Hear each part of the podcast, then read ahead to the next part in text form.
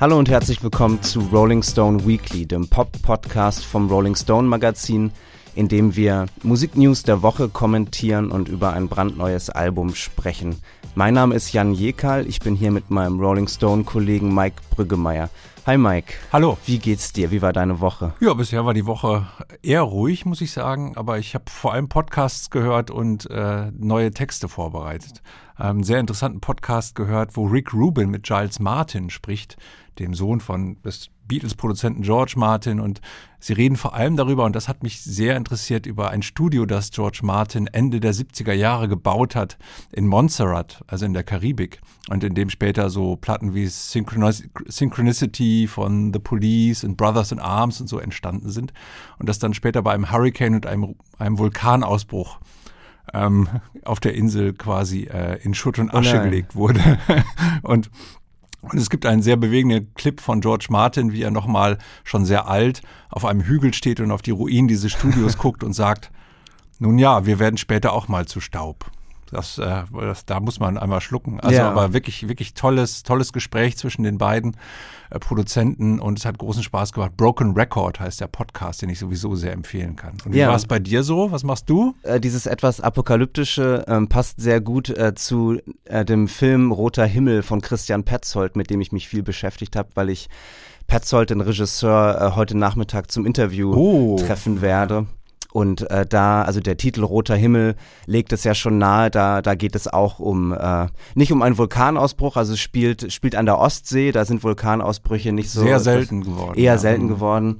Ähm, aber äh, ja, das ist über weite Strecken ein sehr leichter, ein sehr witziger Sommerfilm, der dann aber ähm, sich in eine sehr dramatische Richtung entwickelt. Das kann ich vielleicht verraten, ohne zu viel vorwegzunehmen. Wann kommt der ins Kino? Der kommt äh, Ende April erst ins Kino. Der lief ja auf der Berlinale jetzt, wurde da auch sehr gefeiert und äh, ja, deswegen ähm, freue ich mich sehr, heute dann mit Herrn Petzold zu sprechen. Bin auch ganz schön aufgeregt, muss ja, ich das sagen. Kann, das kann ich mir vorstellen. Das ist ja ein interessanter, wirklich einer der interessantesten Regisseure in Deutschland, finde ich. Ja. Ähm, auf jeden Fall. Ähm, und sonst, was, äh, was, was, was, was ist sonst in der Popwelt passiert in letzter Zeit? Also der Aufreger der Woche würde ich sagen, war ja eindeutig dieser ziemlich äh, missglückte Tweet eines, eines Politikjournalisten, ich glaube, das ist gar nicht so wichtig, wer das eigentlich war, der äh, bei Twitter reingeschrieben hat, äh, Moment, ich lese es mal vor, The tragedy of the White Stripes is how great they would have been with a half-decent drummer. Ei, ei, ei. Also tragisch, dass die White Stripes äh, keine, auch nur halbwegs gute Schlagzeugerin hatten. Das ist natürlich ein sehr äh, mieser Angriff auf äh, Mac White, die wir ja, glaube ich, beide sehr sehr schätzen. Ja, also ich muss tatsächlich sagen, dass ein Grund dafür, warum die White Stripes so gut waren, oder vielleicht der Grund für mich, warum sie so gut waren, Mac White war. Ich glaube, sonst wäre das so ein komisches Mucker-Ding geworden. Also genau das, was Jack White danach gemacht hat, was mich alles überhaupt nicht mehr interessiert hat.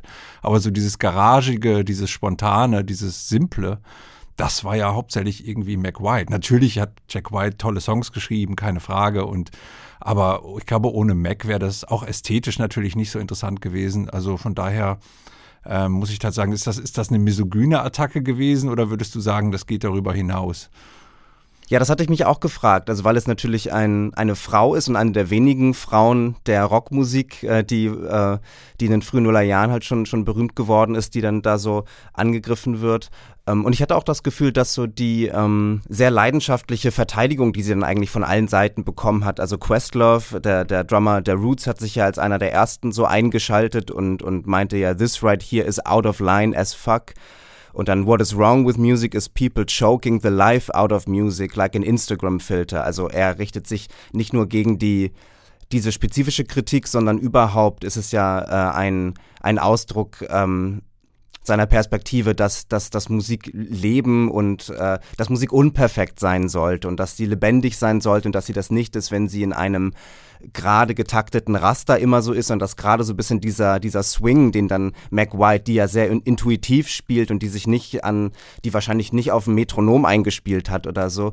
Und, äh, das passt ja für ihn auch so ein bisschen. Er hat ja so eine Lässigkeit in seinem Spiel, die mich komischerweise immer an Lee Von Helm von The Band erinnert hat, aber vielleicht eine etwas komische Referenz, aber tatsächlich ja auch jemand, der eben das Perfekte nicht so Aber bei The Roots hat man ja immer das Gefühl, dass das lebt. Also zumindest mhm. früher. Wir haben schon lange keine Platte mehr gemacht. Aber tatsächlich, ich meine, so diese Kritik an Schlagzeugern gab es ja immer. In gewisse, also ich weiß, in den, in den 60ern so Ringo Starr, weil er nicht so flashy war wie später John Bonham oder Keith Moon, wurde auch immer kritisiert für das, was er da getan hat. Und ähm, was aber einfach daran lag, dass er eine ganz andere Funktion hatte. Und das ist, glaube ich, immer wichtig, dass man guckt in Bands, welche Funktion hat denn so ein Schlagzeuger? Und Mac White hat eben nicht die Funktion, das Metronom zu sein oder so. Und so hat eben Ringo hatte die Funktion, das Metronom zu sein und aber gleichzeitig den Song mitzuerzählen was John Bonham niemals gekonnt hätte. Dafür war der halt aber eine Naturgewalt. Also ich glaube, gerade Schlagzeuger sind sehr, sehr oft ähm, so äh, das, das Glied, das am häufigsten kritisiert wird. Ich habe selten gehört, dass jemand über einen Bassisten geredet hat,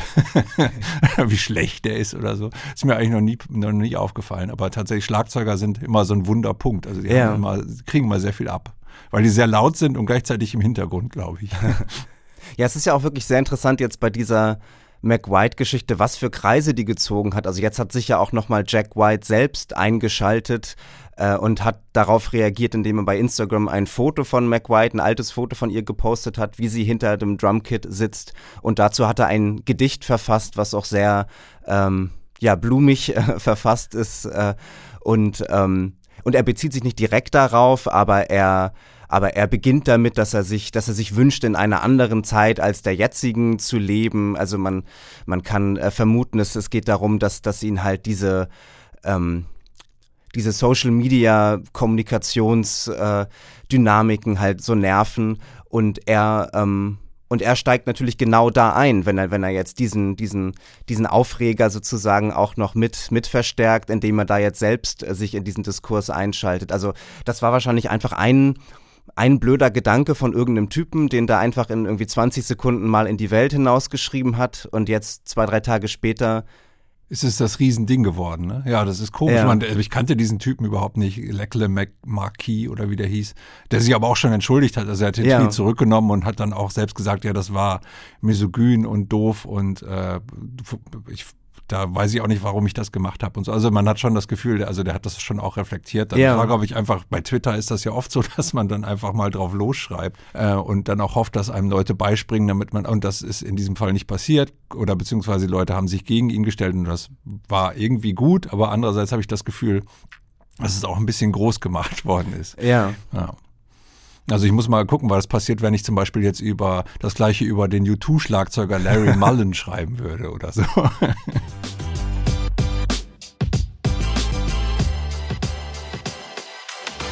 Ein Zitat aus der letzten Woche, was mir, ähm, was mir sehr in den Gedanken geblieben ist, ist etwas, was der ähm, Oscar-Gewinner für die beste Regie äh, gesagt hat. Ich weiß nicht, hast du die Oscar-Verleihung gesehen? Interessiert dich das? Ich bin nicht so der Oscar-Fan tatsächlich. Also, vor allem so in den letzten 20 Jahren hatte ich auch immer das Gefühl, dass viele der Filme, die da nominiert sind, mich gar nicht interessieren. Und ich, irgendwie habe ich das Hollywood-Kino auch großenteils ein bisschen über, obwohl ich jetzt sagen muss, dass ich Tar sehr gerne gesehen habe, den Todd Fields-Film. Ähm, den habe ich sehr gemocht und da habe ich natürlich am nächsten Morgen geguckt, hat er irgendwas gewonnen. Nix hat er gewonnen, glaube ich. aber nee. nee, aber ich habe es nicht so verfolgt tatsächlich. Also außer dieses diese Symbolpolitik, äh, einen Asian American Film auszuzeichnen, was ich ja gut finde, erstmal. Also, wenn man die Power hat, noch irgendwas zu bewegen, dann ist es auf diese Art und Weise was zu bewegen bei Preisverleihungen. Das finde ich gut. Ja, vielleicht spielen wir mal kurz äh, die, den Auszug aus der Dankesrede von Daniel Kwan, einem einem der beiden Regisseure von Everything Everywhere All at Once. Uh, the world is opening up to the fact that uh, genius does not stem from individuals like us on stage, but rather it, genius emerges from the collective. We are all products of our context. We are all descendants of something and someone, and I want to acknowledge my context, my immigrant parents. Um, und das finde ich schon einen ganz um, schönen Gedanken, also wie er betont, genius does not stem from individuals like us on stage, also dass er ähm, dass er nochmal so die, die Bedeutung des Kollektivs betont und damit meint er ja zum einen so seine, seine FilmkollegInnen, aber er meint ja auch, also er sagt ja am Ende auch, we are all descendants of something and someone, also dass er sich selbst in einer, in einem wirklich großen Kontext so sieht und, und jetzt diese Auszeichnung nicht versteht als Bestätigung seiner, seines individuellen Genies oder so, sondern, ähm, sondern dass er das so anerkennt, in welcher in welcher Tradition er sich so bewegt. Das finde ich ist ein interessanter Gedanke von, von Quan irgendwie. Also man sagt, oder ich habe eben gerade gesagt, ja, das ist eine Art von Symbolpolitik, eben diesen Preis zu überreichen und damit irgendwie äh, eine kulturelle Minderheit in den Vereinigten Staaten auszuzeichnen auf eine Art. Und er dreht es jetzt aber, ja, aber das ist genau die Stärke. Also das ist unsere Stärke, dass wir Teil einer kulturellen Community sind, aus der wir sowas schöpfen können. Also er macht es, macht dieses von mir auch irgendwie etwas ja, klischeehaft formulierte Ding dann eben zu was Gutem. Also er hat, hat eine Möglichkeit zu sagen, ja, diese Community ist eben etwas, aus der etwas entstehen kann. Und aus der etwas entstehen kann, was andere eben nicht können auf eine Art. Also das ist ein anderer Blick auf Amerika, das ist ein anderer Blick auf Kino, als das normale amerikanische Mainstream-Kino das liefern kann. Und das finde ich ist ein super Gedanke und das ist tatsächlich, ähm, deswegen ist das auch ein tolles Zitat auf jeden Fall, was du da rausgesucht hast. Ja. Das Album der Woche, über, über das wir heute sprechen wollen, ist das neue Album von U2, Songs of Surrender. Eine der ganz, ganz wenigen Bands, die nie ihr Line-Up verändert haben. Also die haben sich im Jahr 1976 gegründet, vor fast 50 Jahren. Da waren sie Teenager, da waren sie 14, 15, 16.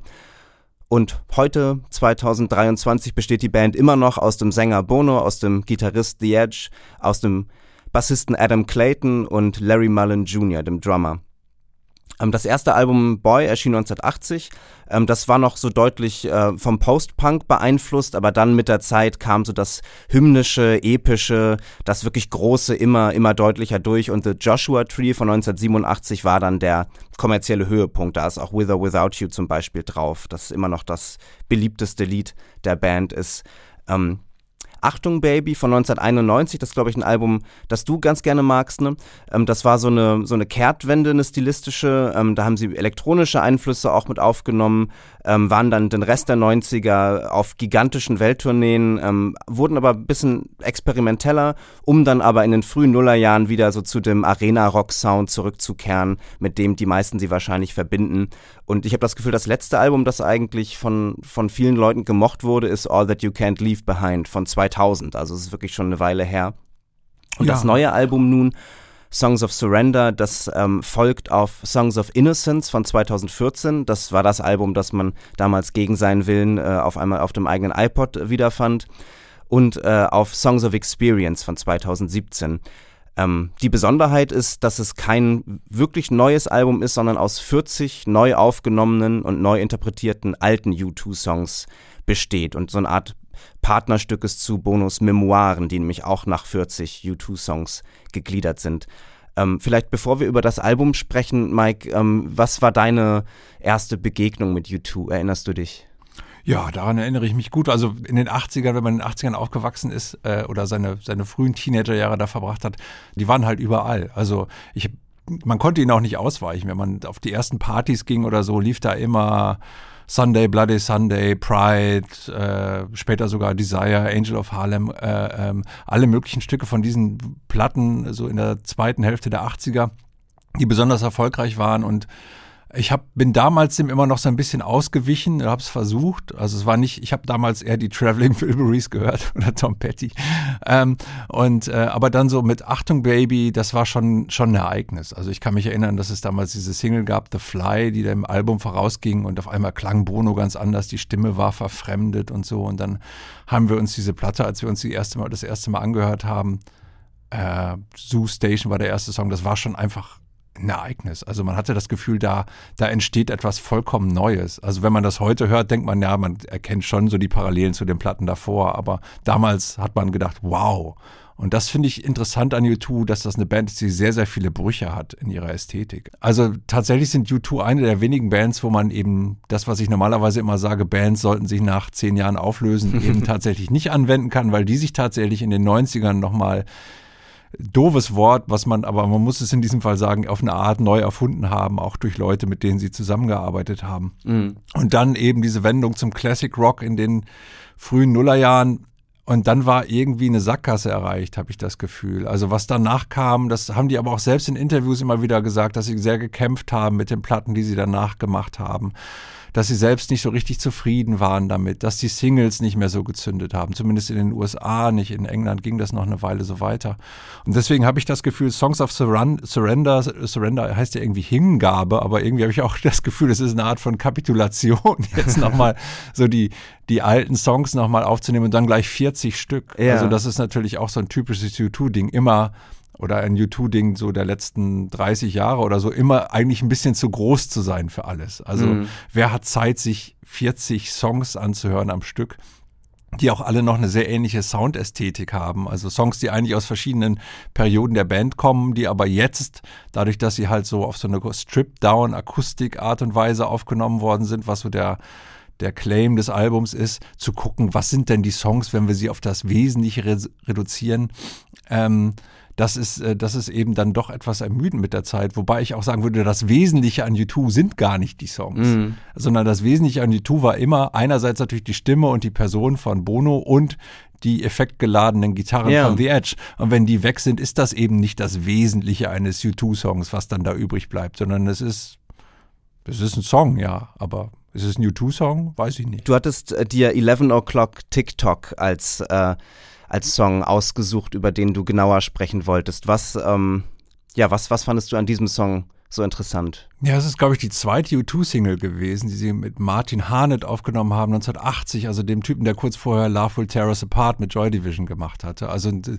sehr new waviges Stück, also das U2-Stück auch.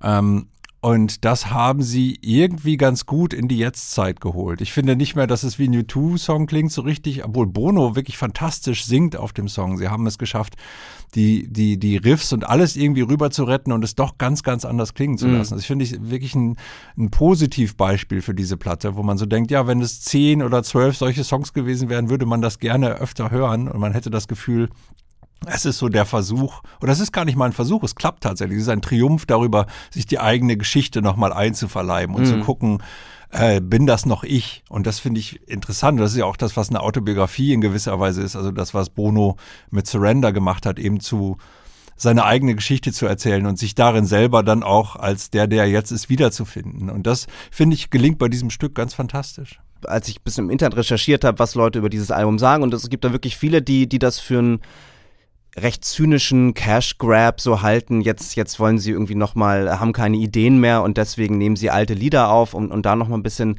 bisschen Geld zu verdienen. Und das, das, das würde ich, würde ich gar nicht so sehen. Und ich finde auch, dass es eigentlich eine sehr lohnenswerte, eine sehr interessante, ein sehr interessantes Experiment eigentlich ist, sich so das, das eigene Lebenswerk nochmal nochmal vorzunehmen und ja, wie du sagst, zu, zu versuchen, sich nochmal irgendwie selbst zu verbinden mit der, mit der eigenen Version von vor 35 Jahren und, und auch so ähm, das auf einem Album zu, zu versammeln, um, um so die, die Bandbreite des eigenen Schaffens dann so zusammenzubringen. Ja, ein Song, ähm, den ich da ganz ähm, interessant fand ähm, oder der für mich besonders war, ist äh, ist With or Without You, also das äh, populärste Lied der Band. Ich habe gesehen, das ist auch bei Spotify das, was am meisten äh, gespielt wurde mit, ich glaube, 800 Millionen Plays oder so. Ähm, und äh, bei dem Song ähm, finde ich, dass, dass bei der Neuaufnahme von With or Without You, dass es gleichzeitig gelingt und dann am Ende doch scheitert, wäre jetzt zu, zu dramatisch, aber dass es dann ähm, leider doch in, in so äh, uninteressante Muster fällt. Also es beginnt wirklich sehr stark, finde ich, mit, mit äh, Bonus Stimme, die man ganz nah hört, die, die, ganz, äh, die ganz klar abgenommen ist und er singt äh, mit seiner gealterten Stimme und die ist tief und die ist heiser und die hat Charakter und Persönlichkeit und man hört ihn ganz nah mit aller Tiefe und Wärme und, und dem konnte ich total viel abgewinnen, weil es ja dann auch so ein, so ein interessanter ähm, dynamischer Kontrast zu der, zu der Studio-Album-Version ist, die dann ja auch so so ikonisch geworden ist.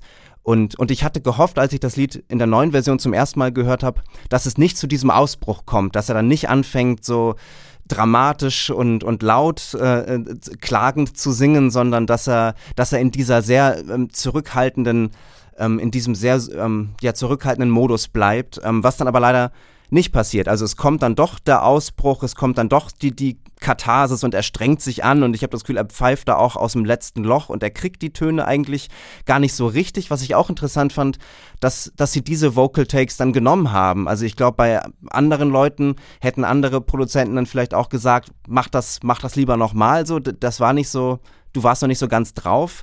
Ähm, und, und das ist ja auch erstmal lobenswert. Das passt ja auch zu dem, was wir über, über Jack und Mac White gesagt haben, dass es nicht darum geht, perfekt zu sein. Aber die Ästhetik dieses Projektes ist ja überhaupt keine der irgendwie un des unperfekten Live-Einspielens oder so. Auch das ist ja ein totales Studioprodukt. Und auch hier ist ja jede Gitarre kristallklar und jede Spur ist ganz sorgfältig gemischt. Also das ist ja wirklich ein eindeutiges ähm, ja, also das ist ja wirklich ein sehr aufwendig produziertes Album, auch wenn es dann so diese vermeintlich minimalistische Ästhetik so ein bisschen ähm, vorgibt. Und, und das war dann für mich ein sehr, ähm, ja, das fand ich dann sehr schade, dass es, dass es zu diesem dramatischen Ausbruch kam, dass Bono da dann nicht so richtig gut singt, meiner, meinem Einschätzen nach, äh, und es gleichzeitig aber alles so, so perfekt und so klar produziert ist. Ja, ich, also ich mag ja den Ausbruch bei dem Song, weil das ist ja so eine Roy Orbison-Haftigkeit, die ich, äh, die, die Roy Orbison ist ja jemand, der, der so einen großen Einfluss hat und so selten genannt wird als jemand, der wichtig war. Also es gäbe Springsteen nicht über, ohne mhm. Orbison und in gewisser Weise gäbe es auch diese, diese hymnischen U2 und gerade diesen Song nicht ohne Orbison. Und das aber, was mich an, an diesem Song immer am meisten fasziniert hat, war, ich glaube, die haben sehr lange gerungen mit dem Song und es war auch so, dass der eigentlich gar nicht aufs Album sollte und dann alle möglichen Sachen. Dann hat aber The Edge irgendwie so eine altertümliche Gitarre irgendwie geschenkt bekommen an der sich öfter mal Stromstöße geholt hat, ähm, weil die tatsächlich nicht so den Sicherheitsvorschriften äh, äh, ähm, äh, entsprach. Und, und mit dieser Gitarre äh, haben sie diesen Song gerettet, so ein bisschen für sich. Und die fehlt jetzt ähm, auf diesem Stück, ähm, weil es jetzt irgendwie akustische Gitarren sind und ich glaube auch irgendwie ein Klavier oder so. Und das finde ich dann, also ich finde das, also tatsächlich finde ich da, dass dieser Song der U2-Haftigkeit beraubt worden ist auf eine Weise. Also das hat mich tatsächlich also ich fand das mit dieser Stimme, mit dieser gealterten Stimme durchaus berührend irgendwie und auch, dass sie diese Töne nicht trifft.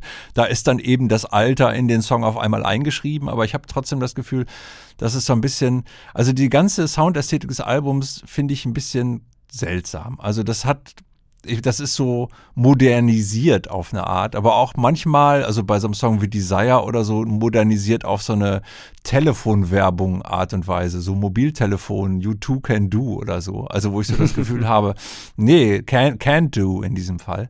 Ähm, das finde ich tatsächlich ein bisschen schade und deswegen hat mich der Song, also ich habe tatsächlich so die ganz frühen Songs, die fand ich alle super, wie sie die ins Jetzt geholt haben. Stories for Boys auch unglaublich gut. Also vielleicht gerade die Songs, die eben noch nicht von der Produktion gelebt haben. Mm. Also oder noch nicht so stark von der Produktion gelebt haben, wie das dann ab The Unforgettable Fire sicherlich war. Die finde ich haben gut funktioniert für mich und so die letzten Songs, also so die Songs von Songs of Experience mhm. und so, die in den Originalversionen öfter ein bisschen bemüht wirkten. Ähm, the Story, wie heißt es? Story of Joey Ramone oder so? Oh, ich habe den Titel schon wieder vergessen, aber jedenfalls ein Stück, das, das auf dem Album irgendwie überladen wirkt, auf dem, ich glaube, Songs of Experience und, und hier äh, wirklich irgendwie so verschlankt dann tatsächlich besser funktioniert. Also vielleicht kann man auch die Hoffnung haben, dass U2 so ein bisschen was gelernt haben, einerseits über sich, über ihre eigenen Songs und darüber, was sie mal groß gemacht hat und das vielleicht auf die nächste eigene Platte auch wieder übertragen können. Ähm, aber eben die Soundästhetik lässt mich daran dann doch wieder ein bisschen zweifeln. Ja, was ich schon, ähm, schon wirklich ähm, interessant an, an diesem Experiment finde oder an, an Experimenten dieser Art, ähm, dass, dass sie zeigen, dass ein Lied nicht durch seine Aufnahme in seiner finalen Form angekommen ist, sondern dass ein Lied etwas Lebendiges ist oder sein kann, dass, dass ein Lied sich auch mit der Zeit verändert, wie es sich, wie sich auch die Künstler verändern, die dieses Lied mal geschrieben haben. Und ähm, ich könnte mir vorstellen, wenn, wenn sie jetzt ähm, bald wieder auf Tour gehen, ähm, jetzt haben sie als nächstes Jahr erstmal ein Achtung Baby, äh, eine, eine Las Vegas Residency. Ähm, weiß ich nicht, äh, wie, wie die aussehen wird. Ob sie da dann die neu arrangierten Versionen dieser Songs spielen, würde ich mal nicht von ausgehen.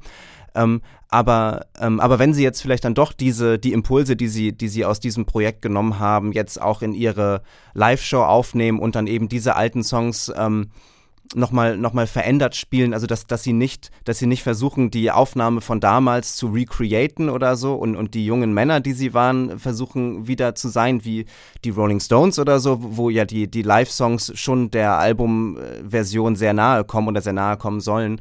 Ähm, und ähm, ja, das wäre vielleicht eine, eine schöne ähm, eine schöne Entwicklung, wenn, wenn sich das vielleicht etwas, wenn das etwas gängiger wird, Lieder zu verändern im Laufe der Zeit. So, ich weiß, ähm, Bob Dylan, den, den du, glaube ich, ganz gut findest, der, ja. ähm, der macht das ja auch. Der macht, hat, macht das ja schon seit Jahrzehnten, dass er seine Lieder verändert, dass die mit ihm wachsen, dass sie sich mit ihm verändern. Und das ist doch was sehr, was sehr Schönes. Ja, wobei der das natürlich, der hat es natürlich einfacher, weil der keine große Bühnenshow hat. Also da muss nicht das Licht in dem Moment, in dem Bono das Wort singt, an der Stelle sein oder so. Also das ist mhm. bei Bob Dylan nicht der Fall. Äh, und deswegen ist da, glaube ich, der, der Song auch immer der Stimmung des, äh, des Künstlers an jenem Abend, an dem er singt, geschuldet. Das geht natürlich bei so einer großen Produktion dann wenig, aber ich weiß, dass U2 tatsächlich das immer schon gemacht haben, dass sie ihre Songs etwas umarrangiert haben und dann jeweils auch so ein bisschen der Ästhetik des jeweiligen Albums angepasst haben. Und einige dieser Songs auf ähm, Songs of Surrender sind tatsächlich auch quasi aus den Live-Versionen mhm. entstanden. Also die Songs sind schon auf eine Art immer gewachsen oder haben sich ein bisschen angepasst an, an die aktuelle U2-Ästhetik. Und ja, es wird, wird schon interessant sein zu sehen, wie das jetzt weitergeht. Einerseits diese Achtung Baby Shows, die ja eigentlich das Gegenteil, Achtung Baby ist ja das Gegenteil von Songs of Surrender. Also nicht der Versuch, kleiner zu werden, sondern größer zu werden und anders zu werden auf eine Art, auf so auch ähm, äh, also U2 zu bleiben, aber trotzdem irgendwie auch wer anders zu sein. Ähm, und ähm, das wird interessant sein und vor allem wird interessant sein, ob U2 es wirklich nochmal schaffen, äh, ein Album zu machen, ein Album zu machen, das auf eine Art wieder interessant ist, also wieder einen interessanten Bruch zu haben, wie sie den so oft in ihrer Karriere hatten, also so eine Art Neuanfang, dass das jetzt quasi das Abschließen von etwas ist.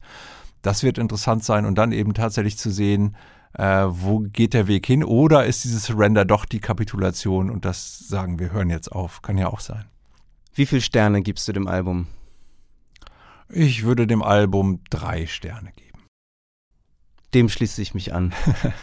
Wenn ihr das anders seht oder wenn ihr es genauso seht oder wenn ihr andere äh, Anmerkungen habt zu dieser ersten Ausgabe von Rolling Stone Weekly, könnt ihr mir gerne schreiben. Äh, meine E-Mail-Adresse ist jan.jekal at rollingstone.de. Ich freue mich von euch zu hören. Ähm, nächste Woche werde ich hier sein mit äh, Hella Wittenberg. Mike und Hella werden sich immer abwechseln und nächste Woche sprechen wir dann über das neue Album von Lana Del Rey. Da freue ich mich schon sehr drauf. Vielen Dank, Mike. Ja, ich danke auch. War schön. Fand ich auch. Bis dann. Tschüss. Tschüss.